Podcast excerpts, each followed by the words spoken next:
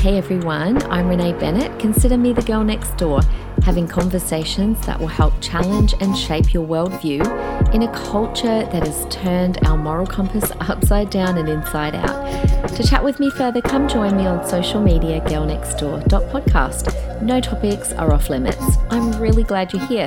Now, on to today's episode. Hey guys, how are you doing? A lot has happened since I've been with you last. Uh, and of course, you would know if you're listening in um, in normal real time that the Queen of England, Queen Victoria. Queen Elizabeth, I nearly said Queen Victoria. Oh my gosh, Queen Elizabeth passed away just a couple of days ago. Um, quite a few of you have asked me, Am I going to address this? Yes, I will, guys. There's a lot to unpack, um, particularly around the fact that there's as many horrible comments and negative comments about the Queen's passing as there is um, you know, mourning. And uh, I want to just, you just need to give me a little bit of time to unpack it all. I want to be able to do it justice. So I need a week just to gather my thoughts and put some stuff together. So we're going to talk about something else today. I want to look at the whole conversation around gender and gender ideology. And I want to present the case today for why we need gender more than ever. And um, I feel like it's time we had a really good, robust conversation. I haven't really talked about it since I did uh, the book study on the craze seducing our teenage girls, which was the book on transgender. Um, and so I haven't really dedicated a whole topic to gender. But guys, other than climate change, this is 100% the number one topic, the number one ideology that's really kind of um, front and center. And it really is a fast moving chain train. Um, it's like everyone's got to hop on board, and if you don't, then you're uh, you're considered harmful. If you don't, you know, we've got to hop on board the ideas of changing genders, transitioning physically to a different gender, or identifying as a different gender, or you know, young people having no gender. And notice, of course, it's mostly young people, by the way, that are. Um, that are going with this whole gender ideology. I don't think I've seen one adult, very, very few adults. It's always the teenagers. And so we need to have a conversation about why we need to. Um, why we need to get back to the traditional, which is really sad we even have to say that, but the traditional view on gender and why gender is so important to us and to society. Now, just this week, I was actually at a birthday celebration and I met this beautiful mum, beautiful Christian woman. She's recently been divorced and she has a daughter who's only 13 and in year eight at school. And her daughter is transitioning or about to transition to being a boy. Now, I'm not quite sure at what level because um, I didn't want to ask too many questions. But needless to say, the mother's distraught, and she's distraught for for both sides of the argument. One, uh, you know, she's distraught at the idea of her daughter wanting to change genders, but she's equally distraught at the thought that her daughter is suffering, and she doesn't want to refuse her daughter because of what the implications might be. She wants to help, you know, stop her daughter's suffering.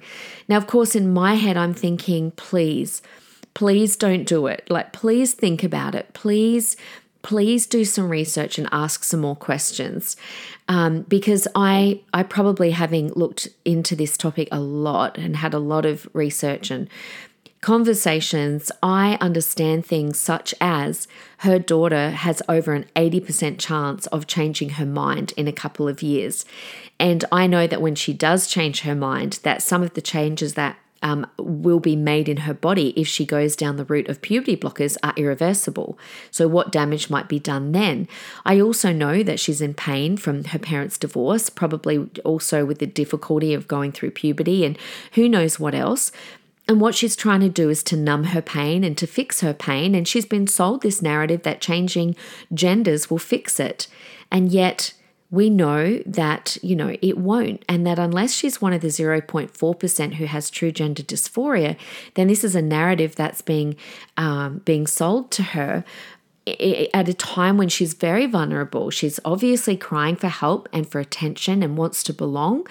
And I know that, you know, if she were going through this just 10 short years ago or even five years ago, you know changing gender just wasn't an option for these uh, these issues and so that she probably would have most likely outworked it in a different way perhaps an eating disorder or self-harm so but what's happening, guys, is the adults in these young people's lives are just all too afraid to speak up and to stand up and to say no. Like, can we can we just wait a minute? Can we hold on a minute and just ask some more questions here? And um, of course, we're afraid of being cancelled. Um, we're being very fear driven by, by, being told that if we don't let these young people go ahead, that they're going to take their own lives. And um, yeah, there's just so many, so many things at play. And so I think it's time for a really robust and in depth conversation because this is the thing the very thing that these young people need is the very thing that gender ideology is undermining, and that is the family. So, what I want to talk about today is this whole thought around if they can redefine gender then they get to redefine the family.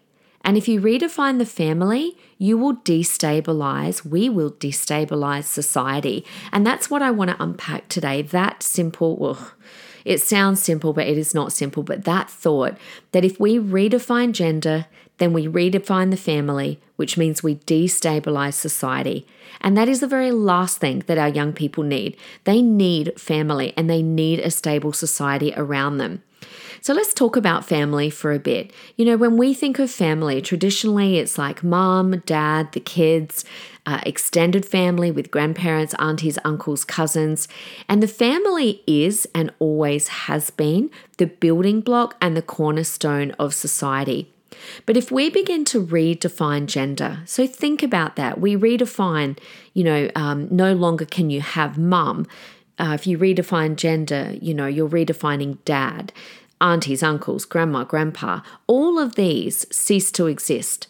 So, redefining gender means the family as we know it ceases to exist. Because, like, what do you call all these people that don't identify with particular with with the two genders, the two biological genders? Like, you can't call the mum or dad because that doesn't fit anymore.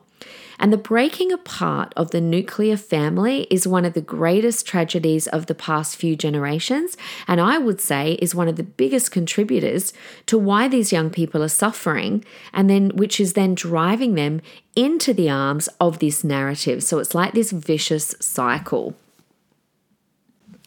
Can we just stop for a minute and think about where this is heading and what confusion that we're actually sowing into the fabric of society when we start to deconstruct gender?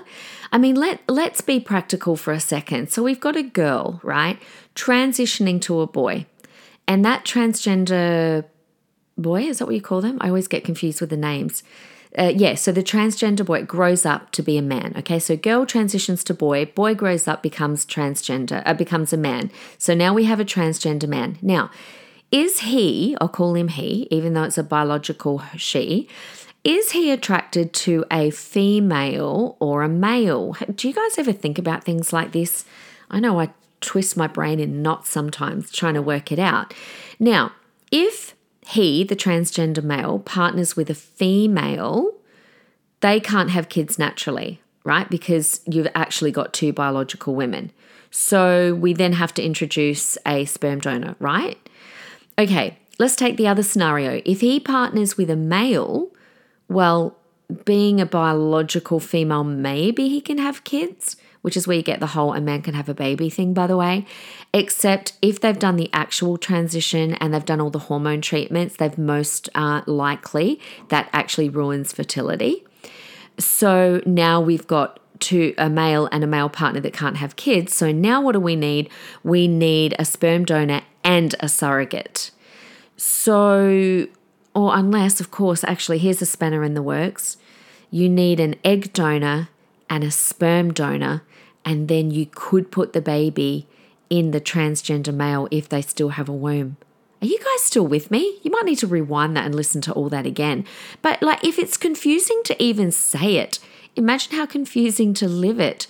So now when these children are born, the most basic question in life, right? We all have, it's our identity. Who am I? Where did I come from? It's our basic human need. How can a child in that situation form a strong identity when our young people are having trouble forming identities now? So, the idea, like I said before, of a family being mum, dad, and the kids, that's called a nuclear family. I actually studied this in the second degree that I did at uni. So I'm going to use some of my old notes and background, but you can still look this stuff up.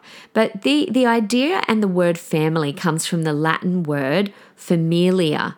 And familia means a group of people related either by birth or marriage or other relationship. And it goes on to say the purpose of family is to maintain the well being of its members and society. Historically, most societies use family as the primary locus of attachment, nurturance, and so- socialization. Anthropologists classify most family organizations as mother and her children, father and his children, and then if you go from the conjugal sense, a wife, her husband and children, and then extended family. So, if I break all that down, all they're simply saying is that the main elements of family are the marriage of a wife and husband and the birth of their children. Right? That is what meant to be what family is. Now, it's also God's plan, which I'll touch on in a moment. So, is it no wonder this is what is under the greatest attack and it's under attack through the pushing of the practice of gender ideology because the family, in the traditional sense, is husband, wife, and kids. They need to be related through marriage and birth. That is the, you know, and and don't I'm not even going to call it the conservative concept of family. It's not even that, guys. We're talking the the concept that's what family has meant for millennia. It's just only a minute ago that it's been changing, although it has been changing slowly since the introduction of divorce. And I think people are, are quite open and accepting to family can look different in the sense it can be mum and a stepdad or um, or a stepmom and, and a father etc but we're going to whole new levels with this gender ideology think of it even from this point of view Guys, have you seen those? Um, a few years ago, those ads were really popular, Ancestry.com, where you could jump on and find out your family genealogy. Uh, and so that whole study of your genealogy is so that you can trace your family lineage through history. If, if this gender ideology continues, we will no longer be able to do that, or it will become very complicated and very difficult to trace. Now, we have traced Cameron's side of the family because we've been trying to confirm whereabouts the Indigenous came from in Cameron's family. Cameron is, I think, one eighth Indigenous, maybe a quarter. I always get it confused. But um, we've tried to kind of trace that back. So we've been on these websites. But if we continue with this gender ideology, genealogy will become so messy and complex and almost untraceable. Well, let's talk about how God set up the plan um, for society in Genesis. And I've talked about this before, but it's always good to revisit it. He did so by first defining man and woman. So in Genesis 5 2, it talks about he created them male and female, male and female, he created them. He says it twice just for the emphasis. Um, but then he goes on, the scripture goes on to define a man and a woman and their roles. And when you put those roles together, we get family. And that's found in Genesis 2:24 with the simple verse for this reason, a man shall leave his father and mother and is joined to his wife. And so all of that that that one small scripture sets the motion for family. You get a man who becomes a father a woman who becomes a wife. They become a mother they have children become mother and father and that's how the family uh, is to continue. So family has always been the building block of society and stable families create stable societies. So that's simply when we're going to continue down this line with gender ideology, that is what is going to become destabilized because if you redefine those gender roles, you redefine that man, uh, man, male, father, male, mother, female, wife, etc. If you start to redefine that, you actually pull the rug out from what a family has been created to be. Now, let's look at another claim that gender is a social construct. Do you know what that means? Have you heard that before? That gender is just a Western social construct and we need to pull that apart and deconstruct it. What they're saying is, is that gender is an idea that society has forced upon us, that we made it up here in the West, that it's not natural, uh, and that if it wasn't for society, we wouldn't be putting people into these categories of male and female. But guys, it's not just the progressive left that are saying that gender is a social Western construct. You guys would have heard of the WHO, WHO, the World Health Organization. We've heard a lot about these guys lately because they're meant to be the world authority on his, on issues of health, right? They're the ones that were setting all the rules over the COVID lockdowns and vaccine and all that kind of stuff. So the WHO, what do they say on their website? This smart organization, guys, let me quote to you from their website. Uh, they made a statement that, quote, as a social construct, gender varies from society to society and can change over time.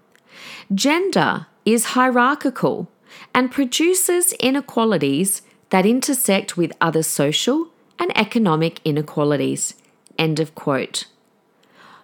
Guys, I cannot believe that the WHO, the World Health Organization, has got this on their website. Let me unpack that for you. One of the most powerful organizations in the world. Firstly, they're not suggesting gender could be a social construct. It literally makes the statement at the beginning as a social construct, gender, da da da da da. So, in other words, they're saying, oh, yeah, gender's a social construct. What? And then they go on to say that gender can change and that it produces inequalities. So there you go. There's the whole bring down the patriarchy. Produces gender equalities depending on which gender you are, of course. And this this is for another podcast, but did you notice their use of the word intersect? It says that gender produces inequalities that intersect with other social and economic uh, uh inequalities that means that word intersect. That means you take all of the things that determine your equality. They're talking skin color, economic status, gender, to name a few. And what you have to do is you put them all together, and then based on these, depending on what where you fit, you work out how oppressed you are. So if we were to take skin color, economic status, and gender, and we cross them or we intersect them, I then, for example, would be a white middle class female. So I score pretty low on the oppression scale. Um, if, for example, you are a black, low socioeconomic um, male, then you score a little bit higher on the oppression scale. But let me tell you who would score the highest would be a black low socioeconomic female. So they are what you, you call your intersectionalities. They're all of the things about you that produce or don't produce inequalities. So basically, the WHO are also saying that your gender crosses in with all these other areas of you, like your skin color and your economic status, to determine how oppressed you are. You're welcome. Thank you, WHO. Guys, I really think surely in society we've moved past the time where we, you know, we have girls wear pink and we do up the, the girls' nursery pink and the boys wear blue. We all know girls can play with trucks if they want and be engineers and be tradies and whatever else they want to be. But it turns out, guys, it's also backed by research that gender is not a social construct. It's backed by leading psychologists that when girls or boys are left to their own devices, biology affects their behavior as much as society. A study published in 2017 reviewed 16 different studies showing that children who live in more egalitarian countries, in other words, the societies where they promote equality more, they showed no difference in their toy selection than children from countries with far greater gender inequalities. In other words, it's male and female biology that's driving their toy, cho- toy choice more than, if not um, as much as, societal pressures. So the conclusion is that while gender is partly a social construct because, of course, we're all influenced in part by our environment. It is certainly not just a social construct. So when you hear people say that, that is an absolute outright lie. This study also pointed out the fact that there have been a lot of criticisms over studies such as these, and people want to ignore the science because it does not match their political persuasion. And that is exactly what is happening here. We have got a, uh, a group in society that are saying, ignore your biology. They're trying to tell us our biology and our gender identity are separate, but studies show it, the Bible shows it. Um, we could we could listen to people like Jordan Peterson who back up this idea from a psychological point of view. Uh, but what they're trying to do is ignore the biology and ignore the science because it doesn't match their political viewpoint that gender must be deconstructed. So, guys, we're in a time where everything is up for grabs. We are in a time where some are trying to redefine everything to suit themselves and to suit their political persuasion. I mean, just a few years ago, we redefined marriage, and there were people that warned us then guys, this is a slippery slope. It's going to start with marriage, it's going to keep going and going, and they were right and redefining marriage, that automatically redefined the family. Like if you were to, you know, like I said, it's not a it's not a conservative um, idea that the family was made of a wife and a, and a husband and children. That was an idea always accepted by society. But with the redefinition of marriage a few years ago came the redefinition of the family. They have redefined other things like what a vaccine. Did you know they've redefined the definition of a vaccine, by the way, to suit the recent mandates? We all know that they've redefined what it is to be a woman, and some people struggle and, and refuse to define it altogether. And then, of course, we've got the whole redefining of gender. And here is the domino effect. Like I've been saying, if you redefine gender, you redefine the family. And if you redefine the family, you redefine society. And that my friends, is exactly what they're trying to do. They think that the way our society is set up is harmful. Now, of course, there's always room for improvements, but gender ideology is designed to recreate our society. And I'll say it one more time if you redefine gender, you redefine the family, which means you destabilize society. Now, some of you might say, well, you know, even if you don't share my biblical worldview, like I said, that's fine because I believe that whatever ways that God has laid out for us in the Bible to live, even if you don't believe that, that what we need to do is find the wisdom. Um, I believe, and I've seen time and time again, that the way that God has set out for us to live is always what's best for us. So even if you don't see uh, or, or believe it because it's a biblical idea, these ideas, like I've just unpacked a little bit of, are backed up by science and psychology. And the study that I read before, where the research shows that, you know, a boy is not a boy just because society tells him so. It's actually a part of who we are. It's in our biology, and our bio- biology affects our behavior. It's also a part of our DNA, guys, in every cell of our body. Did you know that if, um, you know, if, for example, in a in a crime case if they're trying to if a body has decomposed too much and they're trying to identify uh, one way that they can identify other than obviously looking at bone structure which hello that also is your biology um, so your your bone structure will tell um, the scientists what what uh, gender you are um, years from now, centuries from now, they could dig up your bones and know straight away that's a male or female. But also, every cell in our body, guys, every cell, if you extract the DNA out of our cells, it will tell you whether that person was a male or a female. It is literally written into the very fabric of who we are. And if we start changing this, we start messing with the foundation of who we are and the foundation of what makes us a great society. Science backs the Bible.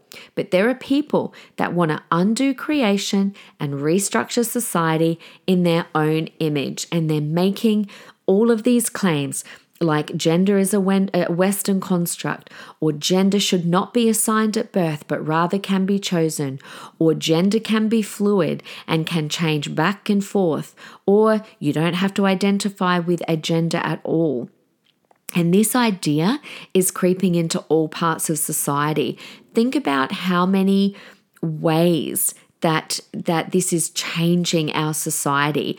I mean, this idea is driving our everyday lives. It's driving things like having gender neutral toilets or driving the fact that now students in schools are allowed to choose what uniform they wear.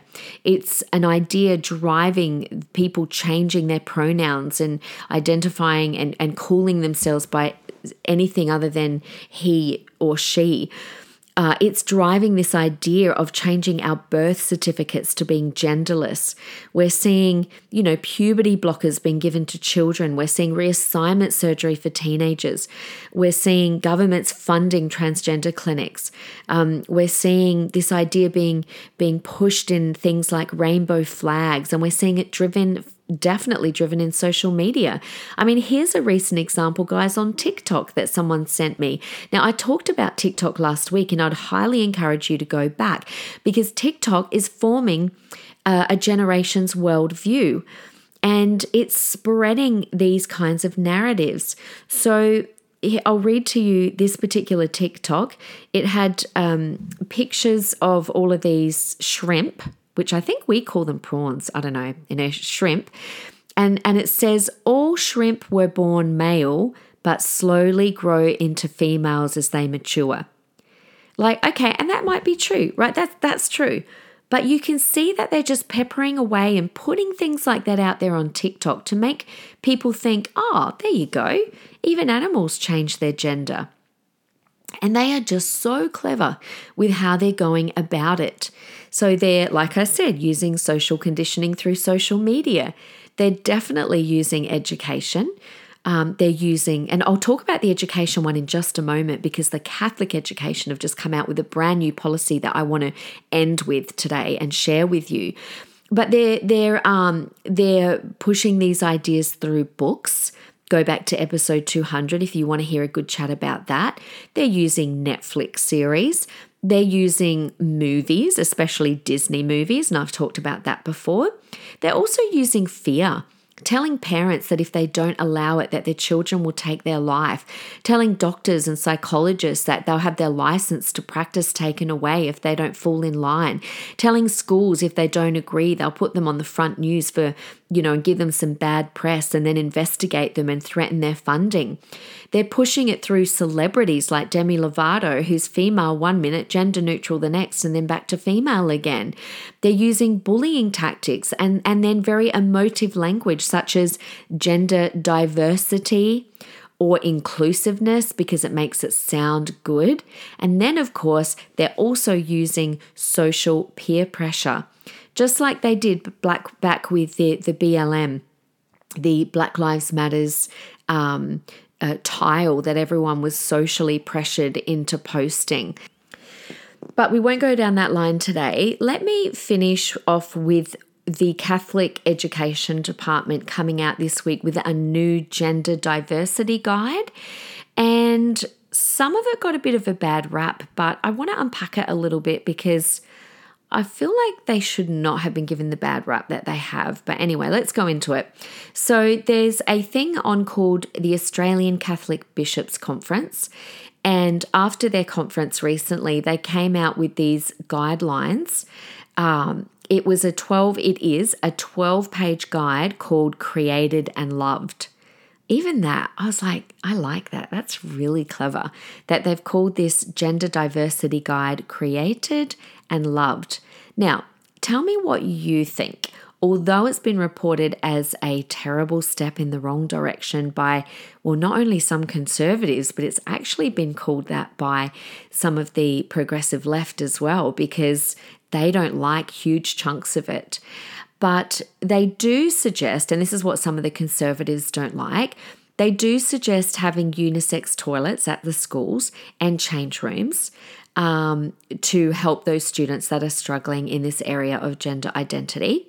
And they've also suggested that it's okay f- to be using pronouns of choice and to have gender inclusive school uniforms okay so they've kind of gone down the line of okay those parts are are okay let's just let's just go with it and let's just make these young people's time as least difficult in school as possible uh, which you guys might find this surprising. I actually don't have a huge issue with that at all. And I probably should unpack that in another episode.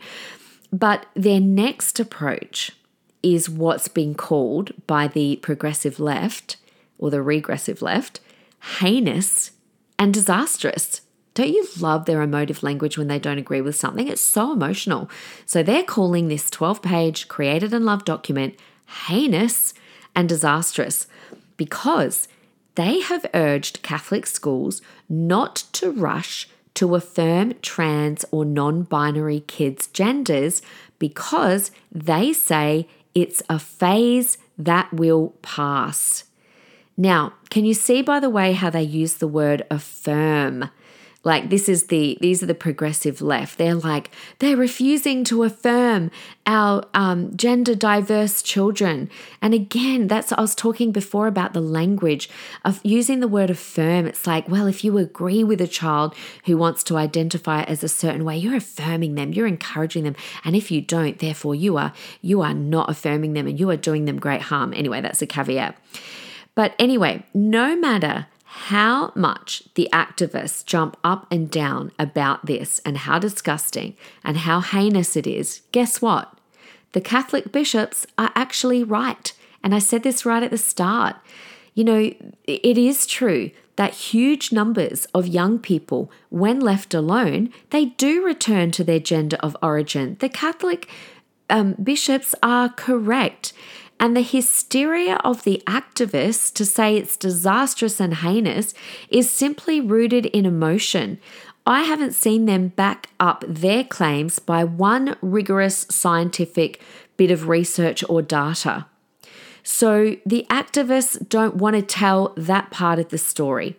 They just want to uh, talk about their emotions what about listening to some, the young people that are coming out who are detransitioning? I found some diaries on YouTube and I'd highly recommend. It's called the Detransition Diaries about this beautiful girl in um, in America and her pain as she's trying to detransition back again. But the activists don't like to tell that story, or the ones of of the those who are suing their parents or the government. They ignore the books that talk about all the proof that points to their gender ideology being a social contagion. So let me read an excerpt from an article of a journalist who is right into gender ideology.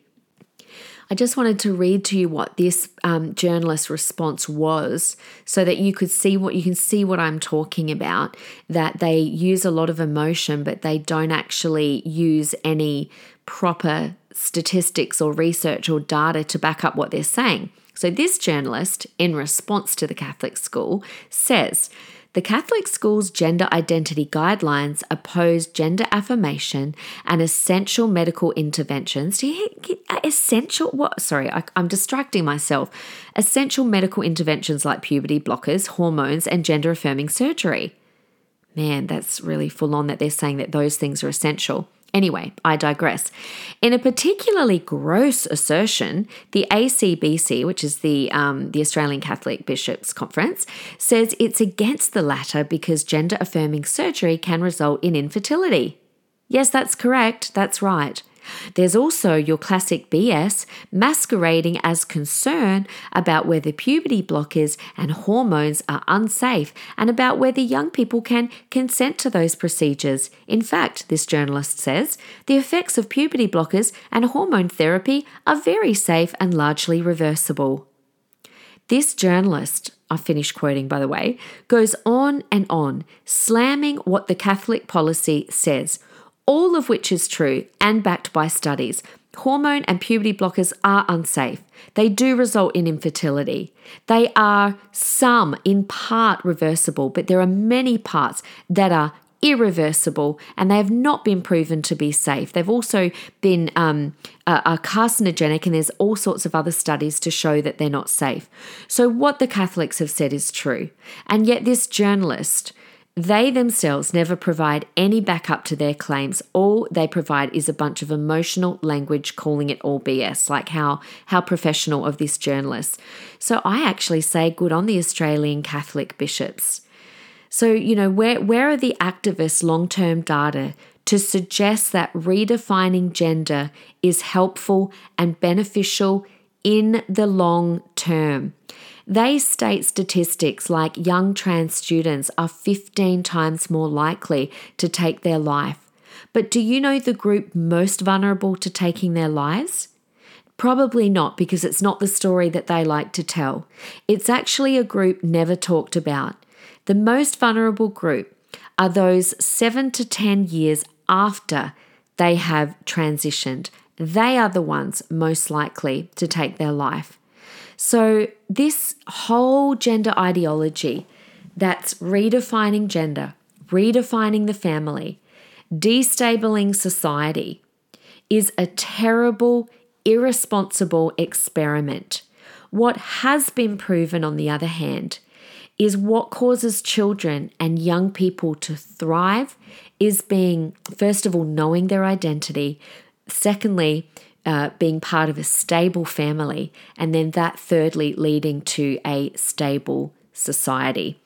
So, guys, I feel like I said an awful lot like I do every week, and I didn't kind of pack that into point one, point two, and point three because I just couldn't. I, I just the, the the main idea of this today was how redefining gender is just a, you know an experiment that's redefining the family and will destabilize our society. That's the big takeaway.